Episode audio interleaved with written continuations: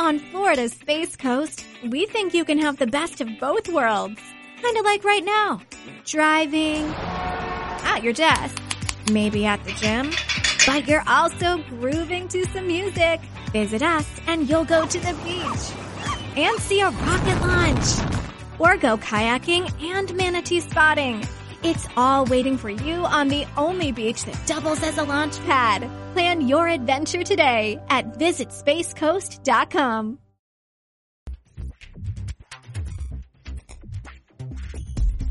Yeah, it's called Conversations with Jeff, not screaming matches. Yeah, yeah I, I, I, you and I do not agree on Calvinism. But look how nice we are to each other.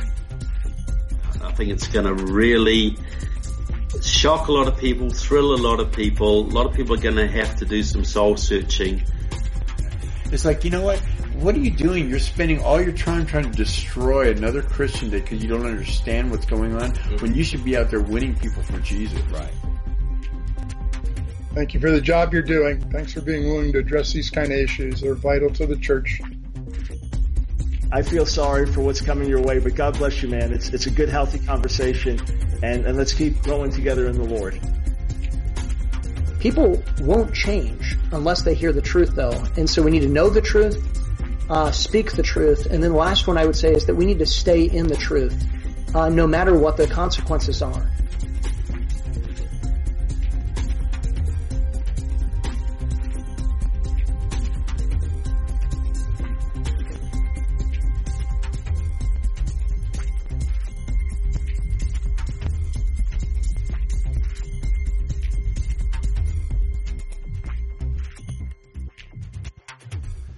Okay, everybody, welcome to uh, today's episode of Conversations with Jeff. Uh, like, as, as you all know, we've been uh, pumping out a bunch of episodes, bunch of conversations, bunch of different guests, that sort of thing. It's been a lot of fun uh, to be, you know, pretty much putting out a new show every day. Uh, for those of you guys that tuned in last night, we had our very first episode of uh, Connected, which is a new show that we're putting on here on the G K. And we're what we what we're doing with that show is we're having uh, four, um, basically four fellow uh, G K guys. Um, that last night it was myself, uh, Dustin Faulkner, Schumann, and uh, Sam Jones. And we literally just had a free-for-all uh, conversation that you guys actually essentially directed with your questions and comments and suggestions and all that kind of stuff. We went for about an hour and forty-five minutes, literally just talked about anything and everything. Started out with a conversation on coronavirus, ended up into a uh, into a debate over uh, theonomy versus libertarianism. You never know what's going to happen with those kinds of things. So the recording is going into the members-only side of the G K, plugged in. You guys want information on that, go to gatekeepersonline.com slash plugged in. If you sign up for the annual membership, you will get a free copy of our book, Social Injustice, that we'll send out to you um, as soon as you guys uh, get signed up for that. So again, gatekeepersonline.com slash plugged in for that information. Um I'm excited about today's guest. Uh, we're bringing on uh J D Rucker. He's the editor-in-chief over at N O Q Report, but also he's uh the newest addition to uh the G K Podcast Network with his show, uh The Rucker Report. And so uh welcome back to Conversations, J D. I'm glad we could uh sit down and, and chat again. Thanks for having me again, Jeff. It's uh, it's good to be here. Yeah, definitely. You know, and, and I and I think and, and you and I have been having like a lot of conversations, especially with everything that's going on uh in the news. And what's crazy is I feel like for like obviously the last several weeks, all anybody can talk about is coronavirus because it's affecting us, uh, affecting us so much. And they're they're having the the debate, you know, going on right now. I believe it's still going on, and is it still going on in, in Congress and stuff? Just still trying to finalize the details and get the vote and all that kind of stuff. It's crazy that it's still it's still like the only thing that's on people's minds right now, even in the news cycle.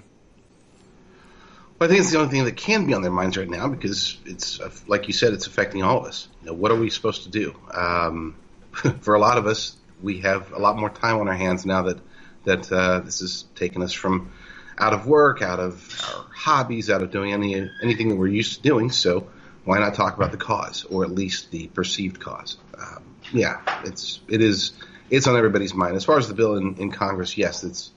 It's going to happen. It's just a matter of they're, they're finalizing this, that, and the other. Should be on the president's desk later uh, today, tomorrow, sometime very soon. Yeah, yeah. It, it, it was funny. You know, I think I think it was about a week, week and a half ago, and uh, you and I were supposed to you and I were supposed to grab lunch. And then uh, literally we, we we set plans, and then all of a sudden the governor shuts down the whole state, and we're like, uh, yeah, that's not going to happen. yeah, it was, it's that, yeah. but see, like that's the crazy. Odd timing. Yeah, but see, like that's the crazy thing I feel like of you know living in somewhere like California that is more liberal is they're is they're kind of coming in with some of the big government you know solutions, and let's just essentially order a shutdown. Um, now, from from your perspective, was that the right decision? Um, yeah. Or, or how how how would you have preferred to it to be? How would you have preferred it to have been handled? So, mandatory shutdowns are an, a very extreme, you know, kind of of last resort, and we're not at the last resort yet. I understand that people are are terrified, um, and I understand that a lot of decisions are made based upon what uh, perhaps the wrong people are doing. Here's the thing: I didn't know anybody who was going out, you know. As far as uh, as far as people that were heading out to uh, do, you know, going to bars and, and stuff like that, and, and those who were though were they were doing so cautiously, you know. And we discussed going to lunch. We were talking about going to to Whole Foods or Mother's Market, you know, places where it's not going to be crowded, where it's probably, you know, maybe pick up some groceries, kill two birds with one stone, trying to, to handle it responsibly.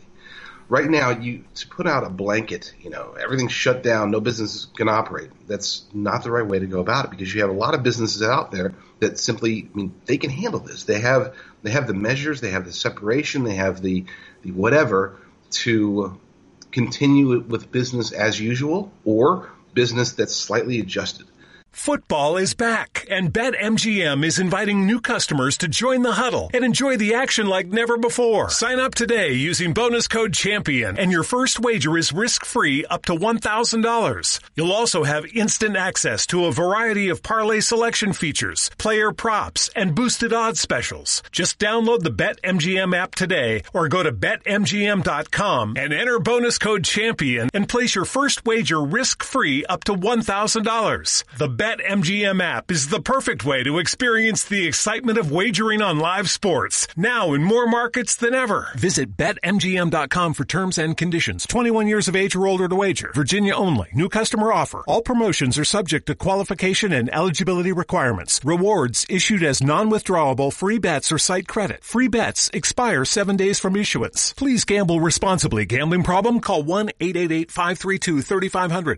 H I V is still an issue in Montgomery County. The more open we're able to talk about H I V, we treat it like any other health prevention. PrEP stands for pre-exposure prophylaxis.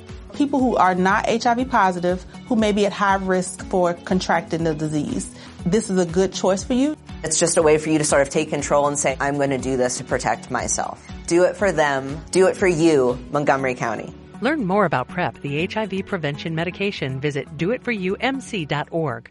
You know, this this type of, okay, so we've got to stop this, so let's let's cut it off. You know, Newsom was was quoted, he was using some study that said that there was going to be twenty-five million um, Californians out of forty million that were going to be infected if he didn't act quickly. These types of scare tech- tactics are, they're not just overreactions, you know. These are, are preludes to, in my opinion, just normalization of authoritarianism. You're talking about a, you know, basically a, a measure that is getting people used to, um, used to being controlled, used to being dependent on government. Now, I'm not suggesting that that was, you know, some evil machinations of the, the, the left, the Democrats, Newsom. They're like, oh, you know, this is our opportunity, you know. But I know it's in the back of their minds. And whenever we lean in that direction, whenever we, we uh, you know, they say you you side on uh, you err on the side of caution. This isn't err, erring on the side of caution. This is erring on the side of of of government rules, and we don't. And that's just not how it should be. Um, should there have been you know, some sorts of measures, you know, say uh, um, minimizing the exposure risks, um, perhaps age restrictions? I hate to, to say that, but, I mean, it's true that there are people that are quite a bit more influenced and, and put into more danger as a result of the coronavirus than others. Um, should they have been perhaps you know, given I don't know some sort of some sort of uh, advanced measures, advanced mandates, or, or even cautionary tales telling them to stay home or telling them to avoid? Sure, But shutting it down, we're going to end up with a remedy that is far more damaging than the actual ailment itself. I'm, I'm, we're already seeing this in place. So it's easy to second guess. I hate to be that guy that says, oh, you know, you shouldn't have done this because of this, or, or things would have been fine. There's no way. For all I know, maybe shutting it down is the only way to prevent it from going out to twenty-five million people. Maybe his numbers are, are great. Maybe the doctors are are uh, the selective, keep in mind, doctors that they were able to, to pick out were the right ones. We'll never know, though. And frankly, I I trust Americans more than I trust government. That's just in my D N A. Um, I trust that people would have been safer and smarter and make the right decisions generally. And the ones that didn't, yes, they could hurt the rest of us. But, you know, we have – that's why we have social media. You saw you saw quote-unquote shaming of people doing stupid things during, you know, before this mandate. Um, that's still happening. People are still going to do stupid things. Stupid people do stupid things. So throwing out a mandate and making it required for us to to stay home, to, to shelter at home, and, and all this other stuff, to not go out and, and do our business, it is overreach, and it's an overreaction. And I think it's going to do a lot more harm than any good it's going to do from preventing however many people from getting the coronavirus. Yeah. And now, now, what, what do you what do you feel like it could be the lasting harm in having this, in having this kind of a, in having this kind of shutdown? Because, because I feel like on one hand, you know, again, you're, ha- you're having the people that are supporting the shutdown, uh, where they're like, well, hey, we're saving lives, right? And so that, so then what, what would be the, the counter argument to that degree, looking at the long lasting effects of, of pulling off something like this? So there's really three, um, two that are really scary and one that's absolutely terrifying. Um, you know, you have the obvious one, the economic downturn. People aren't getting paychecks. Uh, businesses aren't making money. You know, there's there's businesses that do rely on the day to day, the week to week. Um, there's people that rely paycheck to paycheck, and that means that there's going to be people. I don't care how much government you throw at it and say, okay, so we're going to take care of this, we're going to take care of that. There's nothing, no blanket solution that's going to make sure that every business doesn't fall apart at no fault to their own, based strictly on, you know, number one, the coronavirus, but more importantly, number two, the shutdowns. So then that will lead to uh, what we're already seeing with these, these stimulus bills, businesses having to rely on government. That's the second part, and it's a little bit scarier because you're talking about, this isn't just, okay, so so businesses are, are going to go under, so let's let's make sure they get these loans, let's make sure they get some money, let's let's keep them secure, let's do whatever whatever it takes. That's all good and dandy. No, not really, but it's, you know, that part is is not the horrific part. The horrific part comes with the oversight. It comes with the uh, the bureaucracy that's being inserted into literally every single business, big, small, in between, if they participate in the, this bailout. They participate in, in getting these loans, getting this money from government to keep them afloat, then they're going to be have government inserted into their businesses. And people say, oh, you know, what's the big deal? They're just trying to make sure that people don't get fired as a result. It's a huge deal because we're talking about months, if not years, of government saying, hmm, you know, hey, we gave you guys money and we're seeing that your, you know, your uh, your quotas for for diversity are not being properly met, or hey, we noticed that you fired this, that, or the other. This is the, the equivalent of government-style unions being inserted. I'm not talking about unions as in where the people themselves are are in a, a labor union. I'm talking about the same type of measures, but being applied from government down to these businesses rather than from unions coming together and, and uh, you know, getting taking uh, advantage of, of the people that are in the unions. But the scariest part, the part that I don't think enough people are talking about right now, is the the complacency, the laziness, and perhaps the, call it the addiction that's going to come from this.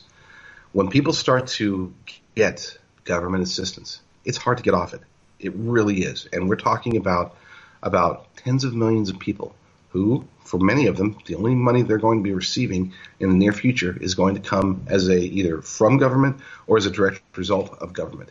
You know, getting on that that uh, that bandwagon, it's it's tough to go back. You know, people start to get used to it. We've seen it in um, in poor communities where you you know you have people that, that go on government assistance. Government assistance is not designed properly. You know, I believe it was Reagan who said, you know, let's uh, you know, we we view success in uh, in welfare by how many people we can take off of it. You know, and that is that's always been kind of a conservative tenet when it comes to welfare. Welfare, yes, if we're going to have to have these these social programs, so be it. But let's try to work it to where people are, are weaning from it, where people are, are starting to be more self-reliant and, and working uh, for themselves and supporting themselves. Um, problem is when you start inserting this, you know, I, I used an analogy in an article yesterday. Basically, if you got you got Sally sitting there working hard here a few months from now, she looks over at her brother Bob down the block, and, and Bob's sitting at home playing Call of Duty because he's still getting government assistance, which this will persist. Keep in mind, this isn't something that's going to, to just go away. Oh, great, we get a check from the bailout and, and, and all is done. Um, this is going to persist. So keeping people at home, as California's doing, New York, more states, more cities, more areas doing the shutdown, this is going to force people into a dependency uh, with government. You know, what are we going to do? Are we going to not take the money? Are we going to let our families starve? Absolutely not. So we have to do something. Government's the, the only gig in town as a result of this, and so we're going to take it. The question is, are we going to let it go? And this, this is why we have to get people um, understanding this and educated on this concept, because if they don't, if they go in, and there's a very good chance that people who never would have accepted government assistance in the past could be stuck with it um, going forward, and that's not a good thing. It might sound like a good thing to people now. Um, might sound like a great thing to, to Democrats and leftists now, um, but in the long run, this is going to do dramatic harm to America. Yeah. Well, you know, and, and the interesting thing about this whole thing with dealing with, with, with this bailout is that, you know, in, in the beginning, I was thinking, okay, so the the state governments are coming in, like like here in California. Gavin Newsom comes in, shuts down everything. I feel like if you're going to make that decision, you you you as the government need to have a solution to, hey, these companies can't work because you made a decision. So on that, on, from that specific side, you know, maybe that's a little pragmatic or not, but it's like you owe those businesses for essentially shutting them down. The holidays are a moment of togetherness and joy, and a reminder of how tradition creates happy and fulfilled communities. Make this holiday season patriotic with a visit to National Harbor and its stunning new Spirit Park. Marvel at one of the largest American flags in the region and beautiful displays of American art. Make this holiday season the most meaningful of all at National Harbor. Learn more at national harbor dot com slash spirit park.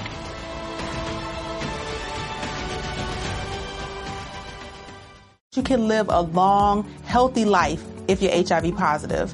With the current treatments, we can get patients down to being undetectable. The array of options is so much greater today. U equals U. Undetectable equals untransmittable. If someone who's H I V positive, they're taking their medication, they're undetectable, they're not able to pass H I V to their partners. Do it for you, Montgomery County. Your H I V treatment is their prevention. Get more information at do it for you m c dot org. Bank of Clark County is making it easy to give to local charities. We're featuring a different one at each of our Bank of Clark County locations. To find out how you can support their good work, visit our website at w w w dot bank of clark dot bank or follow us on our social media channels and the hashtag Give With B O C C. Happy holidays from all of us at Bank of Clark County. Member F D I C. Essen- right. Essentially. The problem is, is that it's not ca- the state of California that, that is going to be providing support to these businesses and the people that are getting let go of work. It's the federal government. And then it's a blanket thing across the country in states that aren't even necessarily having a shutdown or aren't having as extreme of a shutdown as we are out here in California. So, so now you start getting big federal government involved in trying to deal with the repercussions of the local state governments. And I feel like that's an interesting dynamic here where, again, we're promoting big government solutions to local government decisions. And that, that's a weird kind of dichotomy right there.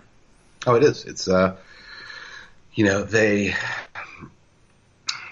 they say that if you're going to push for limited government federalism, that you should oppose anything that comes from the the uh, quote-unquote top. You know, I like to call them the bottom in D C, and work your way up to the individual at the top of the hierarchy.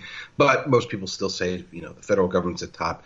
If you start um, If you're really going to push for limited government, you need to be as self-sufficient as possible at the lowest possible level. In other words, anything the individual can handle, let the individual handle. Anything that, that should be decided upon by the community, um, they should should get it in, you know, onward and, and uh, like I said, downward from there, in my opinion, where it's if the community can't handle it, then it goes to the city, then it goes to the county, then it goes to the state, and the federal government is the, the last resort. I would have loved to see some variation of a, I guess, a cooperative bailout that was focused on the states, you know, states and cities as the, the primary, the tip of the spear, where the government, the federal government comes out and just says, look, we're going to, we're here to catch the, the rest. We're the safety net. You know, we're the one at the very bottom. You guys take care of your people. Do what you can. You've got the, the, the, um, proximity. You have the boots on the ground. You know, you know what's happening at this factory, that restaurant, um, this neighborhood, that's that neighborhood. For us to have this big, huge bailout from up top doesn't make very much sense. You know, having it available may have made sense. In other words, making it to where, look, we have these funds, and these funds should be distributed um, to the people that need it the most, and uh, these funds should be made available to the businesses that are most vulnerable. But these decisions need to be made at the lower levels, or, like I said, higher levels. Um, it needs to be made by the cities, by the states. Um, they need to go through, assess what they're what they need, and then come to us, and we can assist if we're needed. If we're not needed, I mean, it's, if if things are going great in West Virginia, then West Virginia can say, look, we don't need anything. Thanks, guys.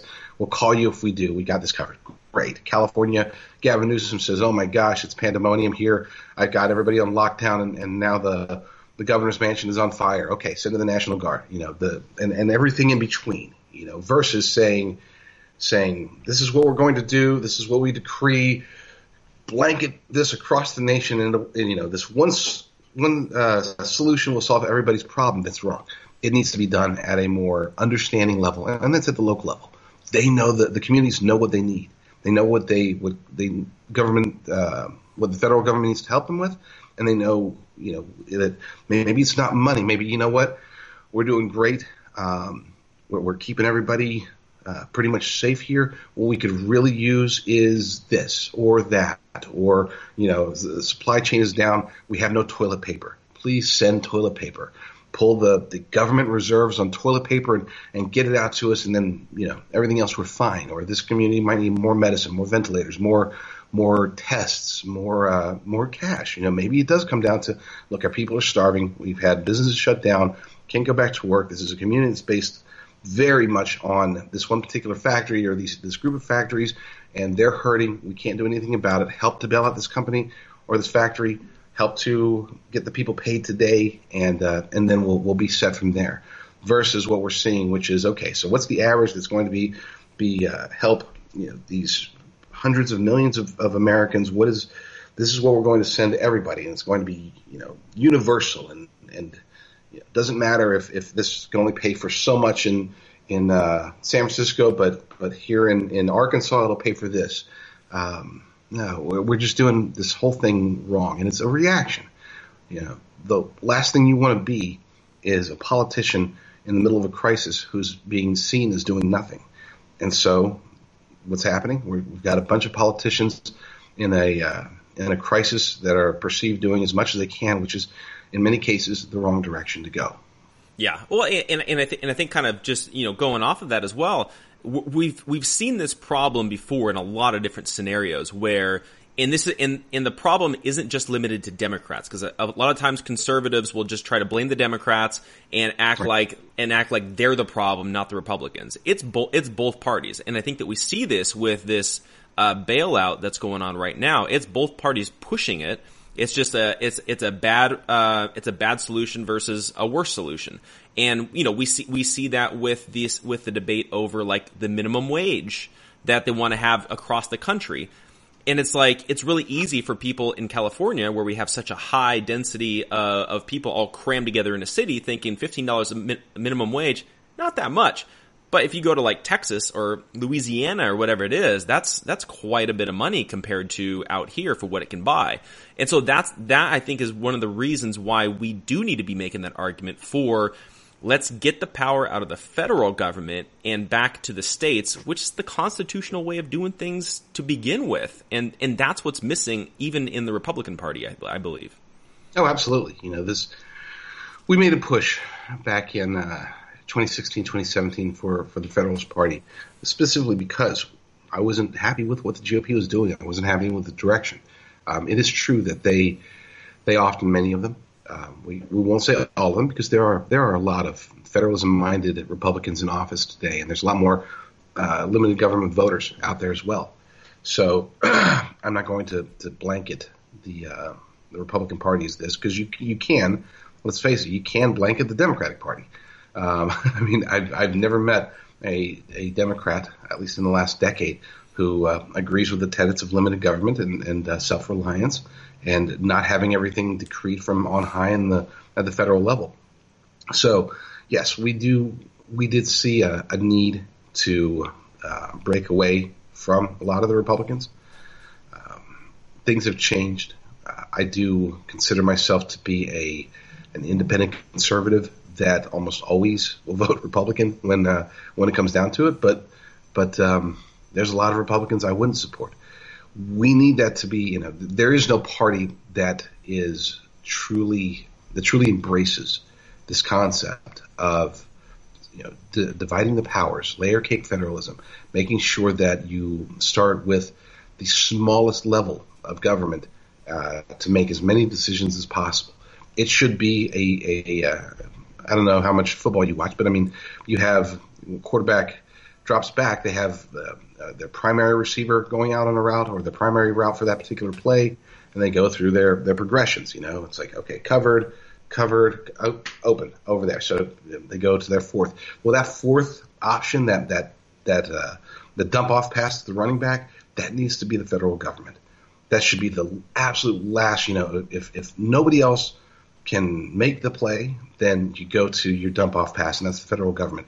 Today, with almost everything, it's federal government first, and that's that's terrible. It's I mean I'm not just talking about from a from a oh you know ideological constitutional perspective. The Constitution says this, and so you know that's true too. But it's terrible because it doesn't make any sense. You know, it, like you said, with minimum wage, that, that it makes no sense to to try to make decisions at the national level when you have a country that's so diverse, both economically, culturally, everything. Um, yeah, Education, the, the entire Department of Education is a joke, because how can you set standards when you have different communities that have different educational needs, different educational um, goals? You know, trying to trying to to push, uh, let's say, just just as an example, you know, having um, classes regarding agriculture that makes sense in Nebraska. You know, that doesn't make sense in Brooklyn. So you know, um, so let's localize as much as possible. This coronavirus, I believe, is going to expose the dangers of of um, basically the supremacy, the primacy of of uh, the federal government. And um, not, you know, that's not a, an attack on Trump. That's not an attack on, on Capitol Hill. You know, Democrats, Republicans. I think everybody's is really they are really are trying. I, you know, maybe not Nancy Pelosi, maybe not Chuck Schumer. I think they're still playing politics. But for the most part, most on Capitol Hill are like, look, guys, whatever, let's figure this out. Um, but that's also a problem when you have a society that was built around the idea of localization, and yet over the last several decades, it has leaned more towards uh, centralization of, of uh, control and power and decision-making, and that just shouldn't be the case. Yeah. No, and, and, I, and I think that part part of the problem, too, is that Ever, is that in all reality, there's not a whole lot of like local news anymore as well. So most people are watching, you know, like national news, or they're reading, you know, websites that are, de- that are dealing with like, fe- you know, the federal level and politics and things like that. And so nobody knows who's running in their local mayoral, uh, you know, uh, you know, race. They're, they don't know who's running for their local, for their local congressman, or they just know senators, maybe House representatives, uh, in D C, and then they know, and then they know the president, and that's kind of it. And I want, and I'm kind of thinking that that's part of what's contributing to this happening, both on the left and the right, is that everybody's just putting all their eggs in one basket on the federal level, as opposed to dealing with the local level. But at the same time, a lot a lot of the people that are on the left and that are more progressive, they are focusing on the local level. But for but for some, in the sense of getting people elected, uh, we we saw right. we we saw we see that up in like Minnesota, they're totally you know taking over you know that part of the country and that sort of thing. But I I think as, as conservatives that do that should be valuing the local government, we need to take our eggs out of the basket for the federal level and then bring it back more local. Keep up on what's going on. Like that, that's what's, that's what's supposed to be directly impacting you the most. But because the Fed is taking over, that's what's directly impacting us now. Right. And it's not just, let's, you know, you touched on something very important there. It's not just that the Fed's taking over. It's that the people are looking to the federal government. You know, this is, uh, like you said, they, the people don't know. Uh, I was in, um, when my son, my son's been sick. And uh, my youngest son, and we've had three open heart surgeries in the last three years. And so I've had to spend a lot of time in uh, East L A, uh, I'm sorry, East Hollywood, which is um, is not always a very fun place to be. Good food, great food, I'll admit. But uh, but there are there are some some challenges there. As I was going through, you know, uh, spent a total of a little over three months there, and sometimes I would just get a, get the pulse. It's, it's in my D N A to, to try to get a feel for where people are spiritually, where they are politically. And um, I was shocked at how many people didn't even know who Adam Schiff was. Adam Schiff is, is their this is this is his district, and uh, and this was in the middle of, at least at one point, it was in the middle of uh, the impeachment debacle. And for him not to be known by his own district, that was that's crazy, and that's at a, a national level. Everybody knows who Trump is. Everybody knows who, who uh, well, I shouldn't say everybody knows who Pence is. They might not. Um, but then when I started talking about other things, you know, the, the local representation there, um, uh, it was it was terribly lacking. And this is more directed, I, I know you're aware, but more directed at the audience. You know, think to yourself, who did you vote for you know, as your as your um, state representative? You know, uh, state senate, depending on where you are, you know, just state legislature in general. You know, who who is your mayor? Who is your who's on your city council if you're you're in a, a city that has a city council? These are questions that we need to answer. We need to know the answer to, because here's the thing, and this is what has always confused me about the push for the federal government being the, the primary focus. The people that directly influence your life, you know, the, our lives as individuals, are almost always going to be people that are at the local level. You know, the decisions that are made by by city councils, by state legislators, by governors and and mayors, and uh, um, at the county level, everybody. These are the ones that not that will impact your life the most, much more than anything President Trump does, or President Obama, or the Senate, or the Congress, or even the Supreme Court in many cases. You know, the what happens locally is what that's where all the the uh, um, the direct effects on your lives are. Now, conversely, those people at the local level, these local representatives, they are also more directly affected by you. Your vote counts more towards, you know, a, a mayor in a mid-sized city toward, towards that election than it will ever count towards a president or a senator. This holiday season, pay tribute to the people who fought for our freedom to celebrate. Featuring the largest American flag in the region, Spirit Park is now open at National Harbor, honoring active duty military and veterans. Take some time this holiday to remember, offer gratitude, and be inspired by the sacrifices of our service men and women who make our way of life possible. Plan your visit at nationalharbor.com slash Spirit Park. That's nationalharbor.com slash Spirit Park. You can live a long, healthy life if you're H I V positive. With the current treatments, we can get patients down to being undetectable. The array of options is so much greater today. U equals U.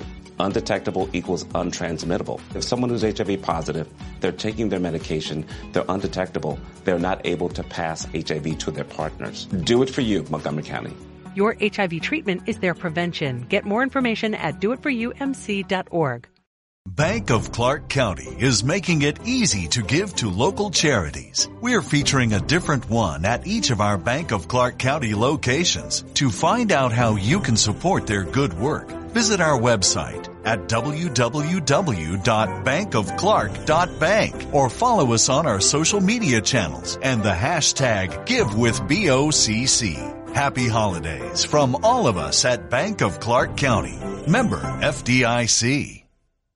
You know, your vote for a city council person is going to have a lot more impact because there's just fewer people voting. You know, if there's if you're in an area where there's ten thousand people that are voting generally in an election, then your vote counts as one out of ten thousand. You know, whereas if you're trying to to be a vote at the for the presidential election here in California with forty million people, you know, um, and with about uh, seventeen million of them voting, then that's one out of seventeen million in a state that is almost never going to, to vote for a Republican for president, not you know since Reagan. So, you know, it's you don't have that power. You don't have that influence. Local uh, politics influences you more, and you influence local politics more. These are this is not an opinion. You know, any anyone who understands this stuff will agree with this, and that's why it befuddles me that people don't pay attention. They they aren't putting their their understanding and, and research and learning about what's what's happening. I, parents that send their kids to public school, how could you not know not only the names of, but the the perspectives of everybody that's sitting on the school board? You know, it it blows me away that this is the case. America needs this, this uh, I guess you could say, revival of federalism, of understanding what's happening at the local level, and of participating in localized government. That doesn't necessarily mean running for office, though that would be nice. Um, but it does mean getting involved, you know, making your voice heard, getting off of, of the national chat boards and, and tweeting at President Trump. Instead of doing that, you know, focus on your local area. Make changes that will actually affect you and your family. That can be done locally. Yeah, yeah. And, and one of the other uh, aspects, too, is that uh, it seems as if uh, the Democrats and the left in general um, have a lot more active involvement in local communities, Uh, and in politics and in activism and things like that. Whereas I think, I think in general, uh, at, at least from what I'm seeing out here in California, in general, you don't see the same level of activism, um, among conservatives. And I, and I, and I find that interesting as well. I know, you know, I know I have some friends that are in the, in the Midwest and the South, and there's, there's more activism out there when it comes to the conservative side, but there's not a whole lot of voices. Even though when you think there's there's millions of conservatives that are here in California, we're just outnumbered, but it's still there's not a whole lot of people that get involved. Maybe they're just giving up and feel like they can't actually accomplish anything. I don't know. I think that's that's definitely something because, uh, like you said, I'm from Oklahoma. In Oklahoma, activism was a conservative thing. So you know, you yeah, of course you had the, the uh, leftists that were doing their thing, but but for the most part, the organizations, the community involvement. Um, it really was was a conservative thing. I think you're, the what you identified is, it seems the majority has the not only the lion's share of government control, but also activism. It's something that you know I've never looked into. So so uh, everything that I'm telling you is anecdotal, but that's something that maybe there's an opening there. You know, yeah. Perhaps it is time to to really push for conservatism, uh, well, for conservatives to be more directly involved with what's happening in their local community versus just a blanket blanket statement of, hey, you know, whatever you do, focus on your local government, um, building up the the momentum for local activism you know, from conservatives, whether they're in friendly waters in Oklahoma or unfriendly waters in, in California. Um, that's something to strongly consider. Mm-hmm. Uh, thank you. Yeah, yeah. Well, yeah, and and I think that uh, you know, like that. That's one of the things that you and I have been kind of talking about to a certain degree is how do we get more people involved in dealing with uh, with conservatism and, and understanding it as well. Because I think because I think that I think that one one of the things that we need to figure out is how do we get people away from thinking Republican Democrat? Because in all reality, both both sides a lot of times are in the wrong. But if we start thinking in terms of liberal versus conservative, um, and, and start looking at the divide that way, as opposed to just picking a political party team, um, and I think that that's something that you and I, you and I have been, you know, discussing and trying to figure out, like what's what's the best way to move forward uh, from that perspective as well. Yes, um, you'll never hear me say liberal, and this is going to probably the wrong time, but I'm going to bring it up anyway. Um, I think it was Prager. It was either Prager, you, or somebody did a great – actually, now that I think about it, I'm almost positive it was Dennis Prager himself, who did a video about how he's a liberal but not a leftist, or he he uh, you know the, the the differentiation there. I know that in, in our public public discourse that you know liberal and liberalism and leftism have become synonymous. I have a writer over at N O Q Report um, who believes that it's a war on language.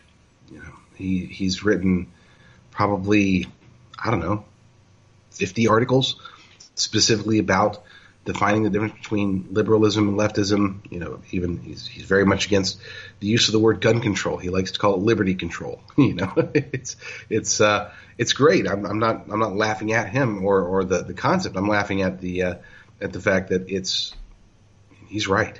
You know, um, I just wanted to throw that out there because liberalism really is about liberty. Uh, true liberalism is about you know Dave Rubin is a liberal. Mm-hmm. Um, you know. Uh, a lot of people, I think, are liberals without being leftists.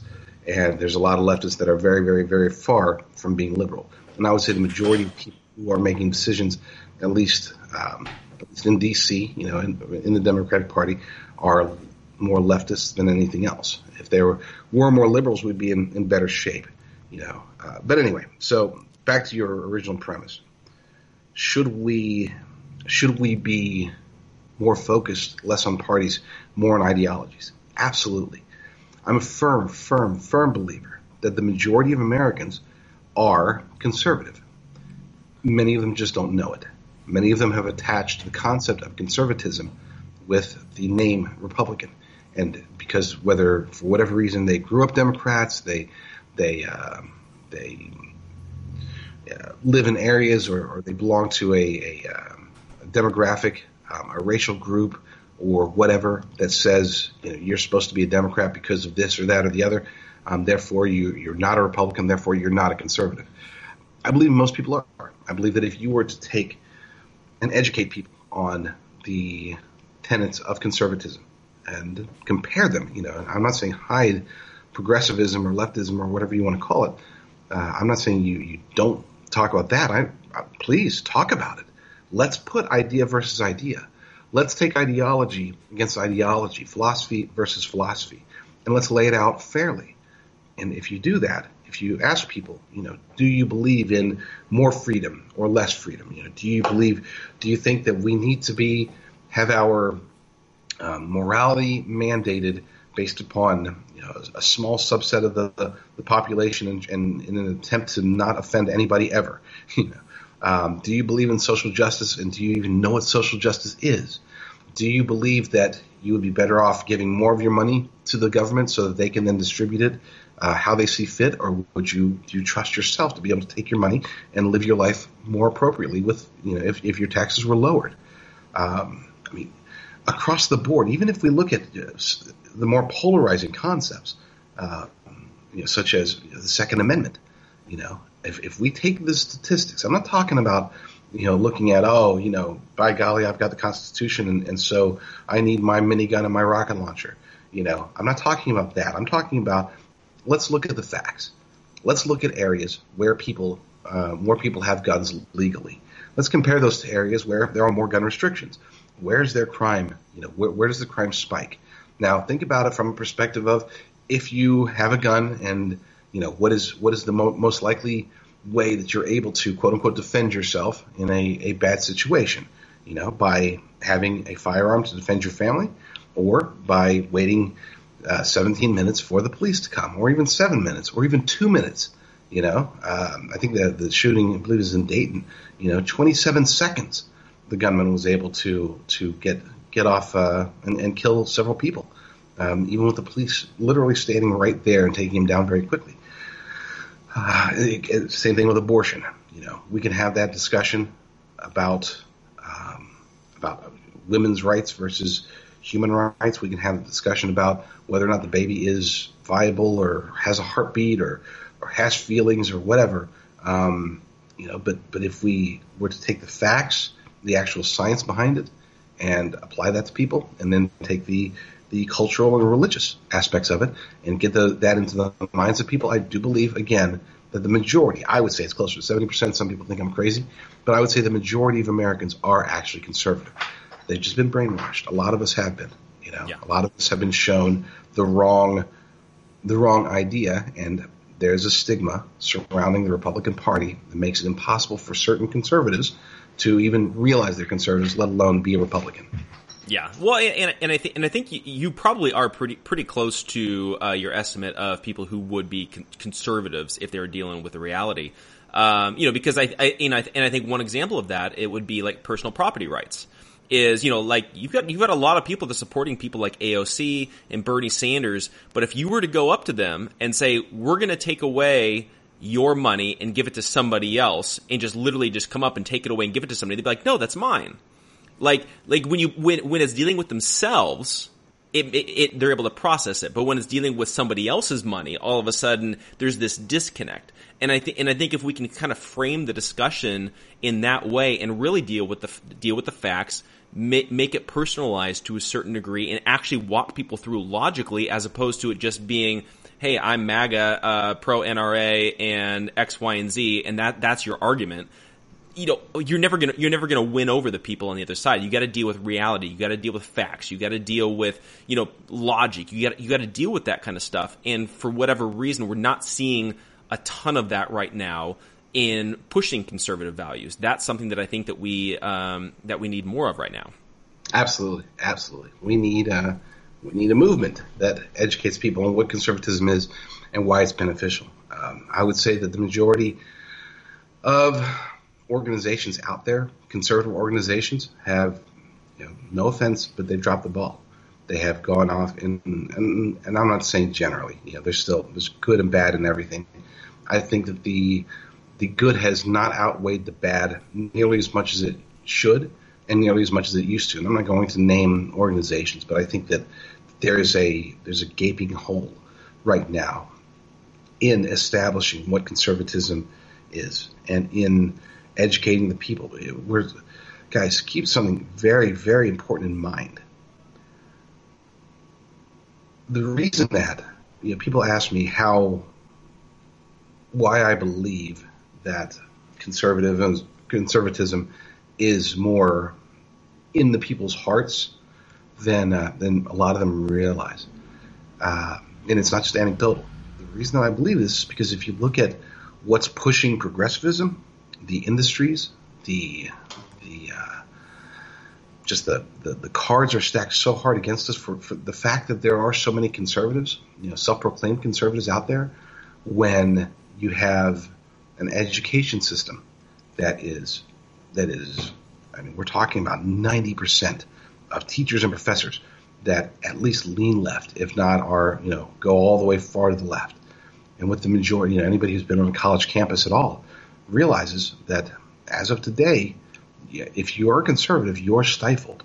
If you have, you know, if if you if you don't support safe spaces and uh, selective diversity, and, you know, like I said, quote unquote women's rights, if you have anything other than a uh, very uh, at least extreme, if not radical, view of a progressive uh, mindset, then you're just you have to survive college today. You know, you have to kind of make it through and hope that you're that you're uh, not completely lambasted by by professors, let alone other students. You look at Hollywood. You look at leftism there. That is just that's just it's it's rampant. I mean, you you want to lose a job if you, as a uh, in Hollywood, come out as a conservative. You know, suddenly you're going to be on Twitter, and that's your your only venue. Um, and then, of course, the media. So when we look at those the three big Big, uh, I guess you could say, influencers, you know, outside influencers of people's thoughts, the education system, Hollywood, and mainstream media. They are far. We're talking far, far to the left of center. We're talking about at least seventy, eighty percent of those who are participating are doing so with the intention of making other people progressive. So the sheer fact that that they don't have a domination tells me we're right. You know, they're fighting against the truth. We have the truth on our side. Let's use that. Let's build a movement that's going to focus on getting the truth out there, on propagating reality, on making sure that facts are are understood, not manipulated. And uh, and let's look at what's actually going to fix this country, the problems. We've seen a good chunk of it. I mean, let's face it, the tax cuts helped the economy so much that that should have been a humongous wake-up call. Unfortunately, mainstream media, education system, uh, Hollywood really um, went after the tax cuts before they were they were uh, uh, fully fleshed out, I guess you could say, before the, the, the benefits were out there to the people. And so we had a twenty eighteen midterm election that was disastrous. I know, oh, but we kept the Senate and we didn't lose a ton of seats in the House. No, it was disastrous. You know, it was absolutely, utterly disastrous because we should have won that. The, the Republic, and when I say we, Republicans should have won that um, hands down. It shouldn't have even been a question. There was nothing controversial out there. You know, Obamacare repeal was already dead at that point. Um, the economy was soaring. Tax cuts were in. Things were looking great. Um, why did why did the Republicans lose control of the House at all? They shouldn't have. So it was a disaster, and you can blame the leftist media and and. Uh, Uh, education system and all that other stuff. Um, that can't happen again in twenty twenty. And I'm not going to get partisan and say, oh, go vote Republican, straight ticket. Um, but I will say this. We do need a conservative revival. And that has to come from the people, from the grassroots, not from politicians.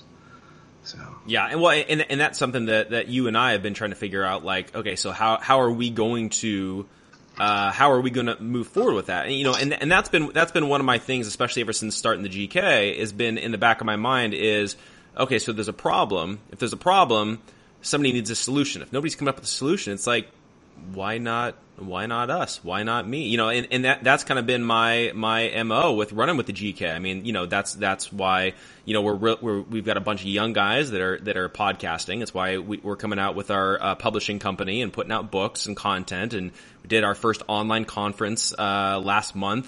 Uh, you know, I'm, I'm just like, hey. What's what's stopping us? So you know, you, you give a little bit of a teaser on some of the stuff we, we've been we've been talking about um, as we're still kind of you know working through a lot of this kind of stuff. First, you didn't tell me there was only young guys that were uh, that were podcasting when you invited me. I'm I'm I'm I'm old. I'm I'm in my twenties. Teaser for the last, I would say, year or so. There's been a need for this concept of an American conservative movement. The question that has been percolating in my head, you know, as I talk about it, as I uh, go out there and, and push for it, the question has been, what exactly is that? What is needed? What is what is the American conservative movement? It's it's kind of like a, you know, um, I, I hate to, to invoke the Bible, but it's kind of like somebody told me to build an ark, and and uh, but they didn't tell me what. how to build it or, or to get the gopher wood or anything like that. So I really had no idea. I just knew that we, we needed to build this. Um, and then I started talking to you. And then all of a sudden, it starts heading into forty-five different directions, um, and in a good way. That, that's usually a bad thing. But uh, I think that over the last week or so, we've been blessed with, with some really strong information, uh, really strong direction. You know. So as a teaser, I would say, we've talked about the need for conservatism to come out. We've talked about the need for for the people to be alerted to what's out there. And we've also talked about the coronavirus. Uh, what does the coronavirus represent? Right now, it represents a grave danger, not just the disease itself. I think that's the that's the uh, the least of our worries. You know, getting the coronavirus doesn't seem to, you know, it doesn't seem to be this tremendous world-stopping event. Yes, it's a pandemic. Yes, it's dangerous. But, you know, I mean, is it is it enough to essentially cancel our future? But that's what the government is doing. You know, they're attempting to cancel our future to keep us preserved for today, um, and preserved for not very good reason. So what needs to be done?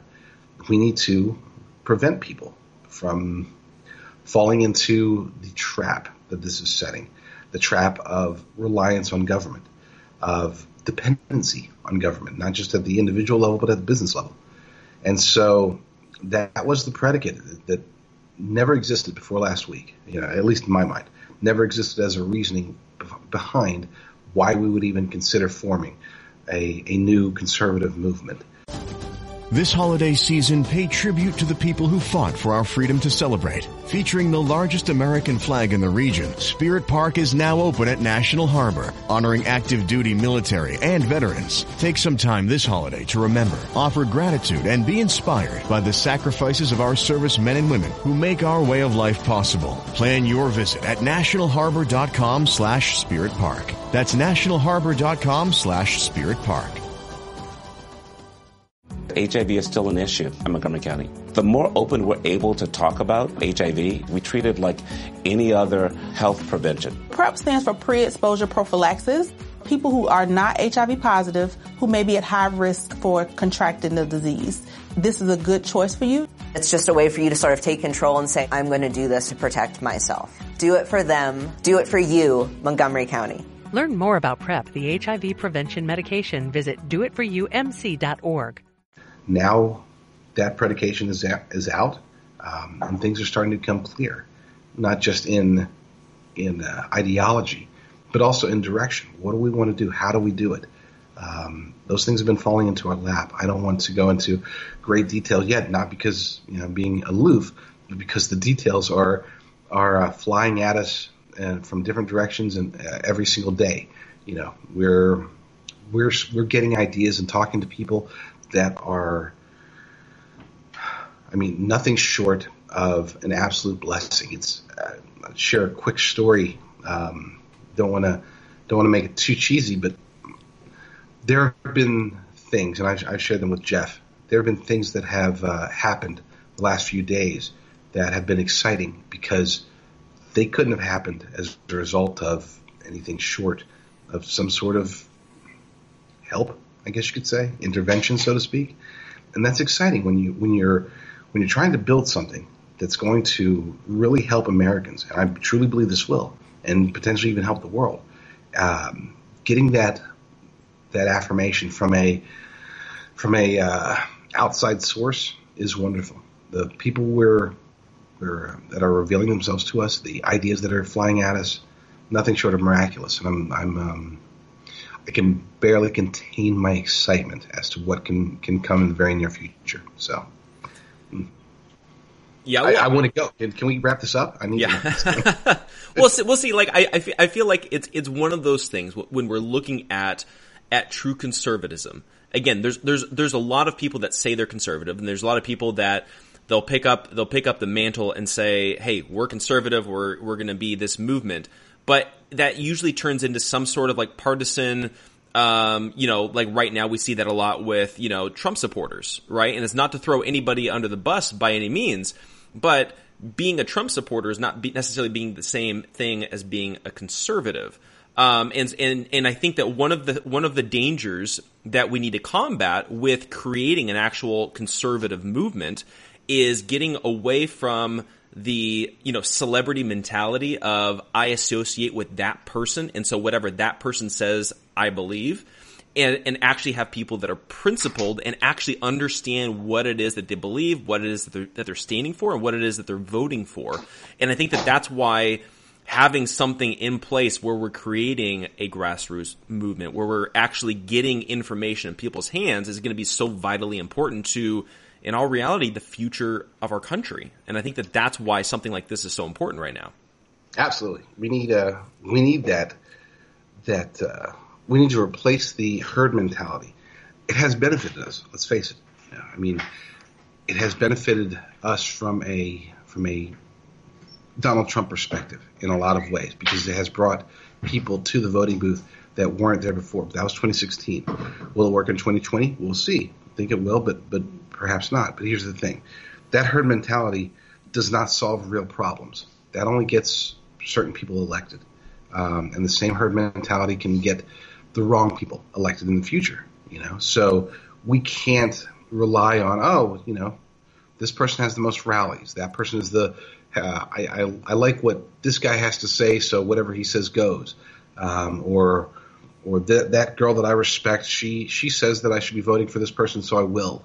You know, that type of – that's that's so un-American it's not even funny, okay? How do Americans make decisions? They get the information, and, and they make the decision based upon what's in their heart and what's in their best interest and what's in the best interest of their family and their community. You know, at least that's how it should be. It shouldn't be a matter of, man, you know, look at Bernie. This guy's great. He gets these huge crowds and, and he talks about free college and, you know, I mean, surely he's right. You know, surely he can pay for a ninety-three trillion dollars uh, Green New Deal, because if he couldn't, why would so many thousands of people go to his rallies? Why would he Why would he be so popular, and, and why does he have so many Bernie bros, and why does he trend on Twitter all the time? Um, no, you know, we should, as Americans, we have freedom. And that freedom is not just a, a benefit, it's also a responsibility. We have the responsibility to know what it is that we're supporting, who we're supporting, what they're voting for, what are the policies, who are our local politicians, what what does this, how does this uh, bill affect us? You know, why are we being shut down because of the coronavirus? What is this uh, this bailout package? How is that going to ever get paid back? These are questions that need to be asked, and I'm not just talking about sending out a tweet. I'm talking about having knowledge. You know, there needs to be a source of knowledge, and I, as much as.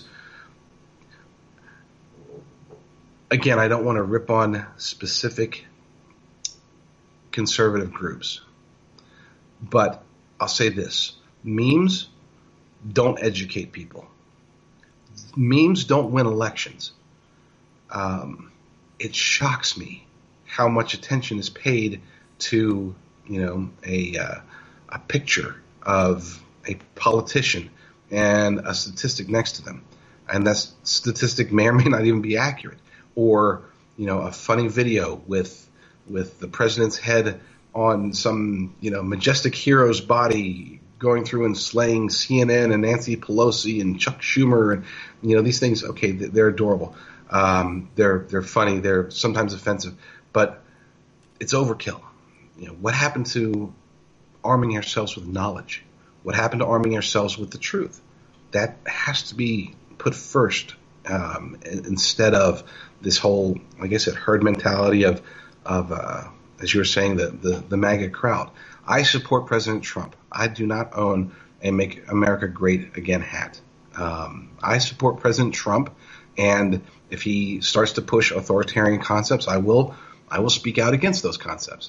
You know, I support President Trump, and if if he starts to push for a a gun ban, as he was thinking about, you know, back in uh, back in uh, less than a year ago, you know, July-ish of twenty nineteen, talking about about you know, red flag gun laws and uh, universal background checks and, and certain types of gun bans. Um, I'll speak out against those.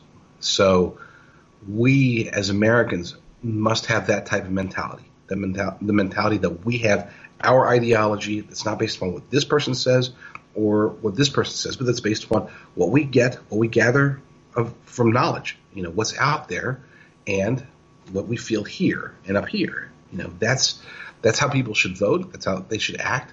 And if more Americans did that, then I think that that we could run as even more efficiently than we do today. And I think we would even be in better shape handling something like the coronavirus than we, we have been. Yeah, and, and an example uh, that I wanted to throw out there about this herd mentality, um, and it's it's going to be a stupid example, but still an example, is uh, J- Jimmy Kimmel. Jimmy Kimmel would always do a man on the street type interview show, like segment on his show, and he would go out, and I, th- I believe it was during the last election cycle when it was Trump versus Hillary, and he'd go out and ask for people's response to quotes from either uh, Trump or Hillary, but then he would swap the names, and then people would respond. But they would be responding to the person, not necessarily what was saying. So they would justify if if they were a Hillary supporter and he was giving them a quote that he said was from Hillary, even though it was from Trump, they would be like hardcore support it, whatever it is. It's like, oh, that was actually from President Trump. And then they'd be shocked. And I think that that's part of the problem that we're seeing in our country right now is that, you know, Dem- Democrats fifteen years ago, the very same people that are criticizing Trump so much, fifteen, twenty years ago, they were saying the exact same thing that he's saying now. But all of a sudden now, it's racist, bigoted, you know, hateful, uh, you know, considered hate speech, all this kind of stuff. And I think that that's why we need to get away from the personalities a little bit and stick with the principles and then call balls and strikes wherever that might be. Maybe Republicans are going to have, um, you know, some, some better calls right now because maybe they're like fifty percent good, hypothetically, right? Democrats are going to be most, mostly bad, I would say right now. But that's, that's general. But that's because I have certain principles and you're looking at the situation and then you put those principles, line them up and then figure out who's right, who's wrong, who deserves my vote based on the principles, not, hey, he, he's, he's a funny guy and he gets twenty thousand people to show up to an arena. Right. Absolutely, absolutely. We have to – balls and strikes, that is the right way to call it. Um, there are there are organizations out there that are trying to do this, but not enough of them. Mm-hmm. Um, there are voices out there that are that are trying to sound reasoned, um, but not enough of them. One of the things that I see as extremely important within uh, a, an American conservative movement is that we're encouraging and in many ways empowering people to be the the uh, their, at least their own personal thought leaders, if not developing thought leaders for the rest of the world, or for the rest of the nation, I should say. In other words, there are there are too many people, like you said, who focus on personalities. We need free thinkers, and I'm not talking about free thinkers as in like – You know, uh, I think a lot of times people will, will hear free thinker and they assume that means, um, you know, beatnik or uh, or some type of uh, uh, hipster or something, you know, whatever. Now, I'm talking about free thinkers as in as in take a situation, um, any situation, not be able to make the right calls based upon the the quote, the circumstance, the policy, the ideology, uh, regardless of who said it, or which politician did this, or which talking head supports that. Um, we do latch on as a nation far too much onto individuals. And it's not just politicians, you know. Uh, I remember there was something, I don't even remember what, I, I something Tucker Carlson had done or said that was really offensive in the past. I mean, something about like like teen girls, I think, and, you know, and it, it ticks me off. My gosh, I became, I was suddenly the enemy to, to conservatives or to, or to, to uh, Tucker Carlson fans when I would even speak out about that or, or said, said anything negative about it. Look, I'm not saying Tucker Carlson is terrible or that I disagree with him. He just shouldn't have said that, okay? I mean, it was true. He shouldn't, he shouldn't talk about underage teen girls in a sexual manner, period. I don't care. Don't justify it. You're you're ruining your, your perspective. You're ruining your reputation by saying, no, no, no, that was taken out of context. No, it wasn't. I mean, even in context, it's it's much worse. Okay, well, well, you're just a you're just a liberal, you know. No, I'm not. Uh, I just just don't. I don't get chuckles about grown men talking about teenage girls. Okay, um, sorry, you know, it, but but. That type of mentality has to change, and the only way to do that is to make people realize you have your opinions, you have your perspectives. They're valued, they're valuable. Don't let, don't let a uh, mentality of following this person, that person, another person. Don't let that cloud your own internal judgment, because you can be embarrassed by Jimmy Kimmel in the future if you do. You know, and there's nothing worse than than having having a, a shifting perspective based solely on on which tribe you're in. Or which uh, which icon you you follow, uh, that's that's where the base is, is no longer valid. Right, right, and so, and so you know when when we're looking at okay, so we're gonna we're gonna be you know we're, and we're still working out the details and figuring out what we want to do with uh, with this uh, American conservative movement.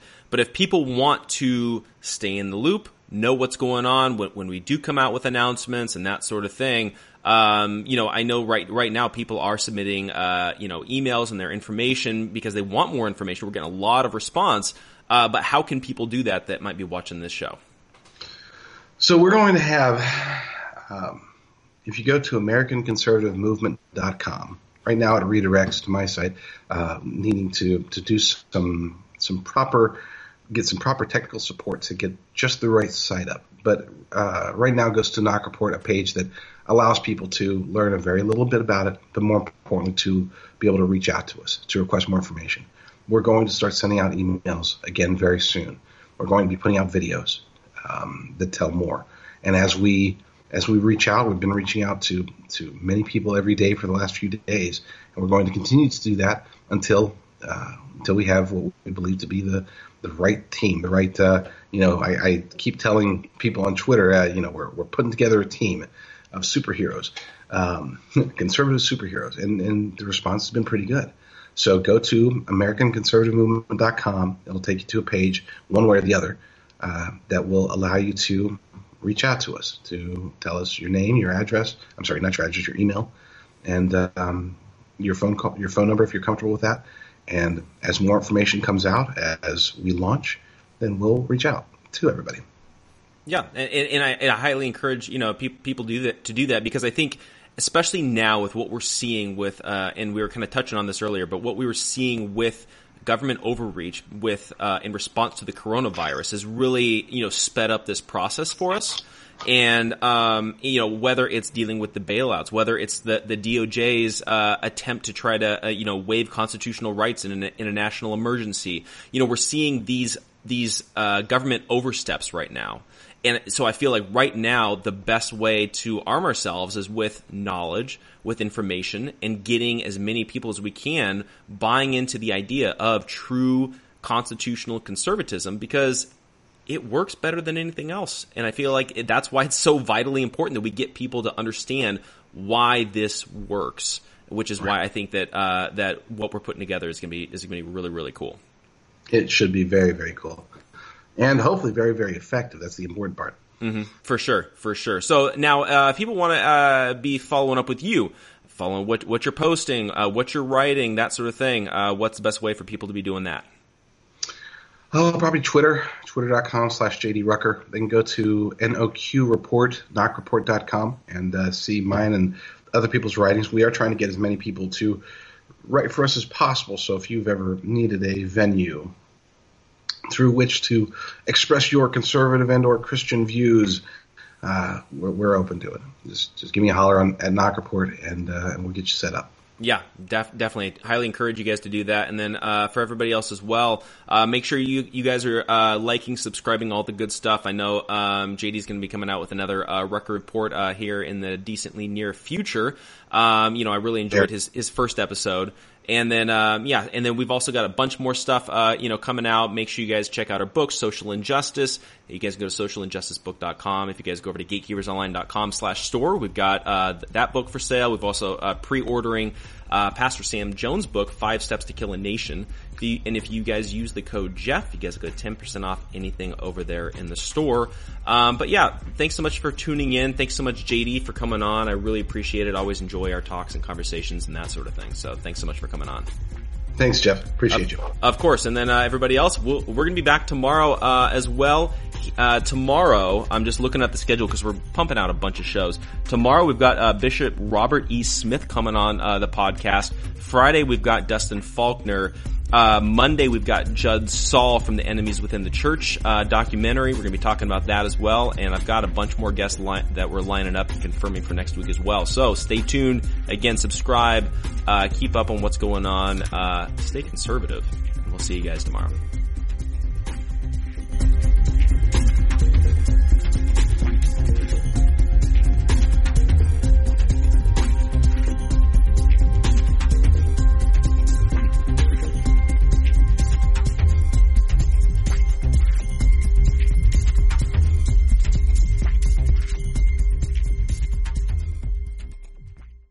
On Florida's Space Coast, we think you can have the best of both worlds. Kind of like right now.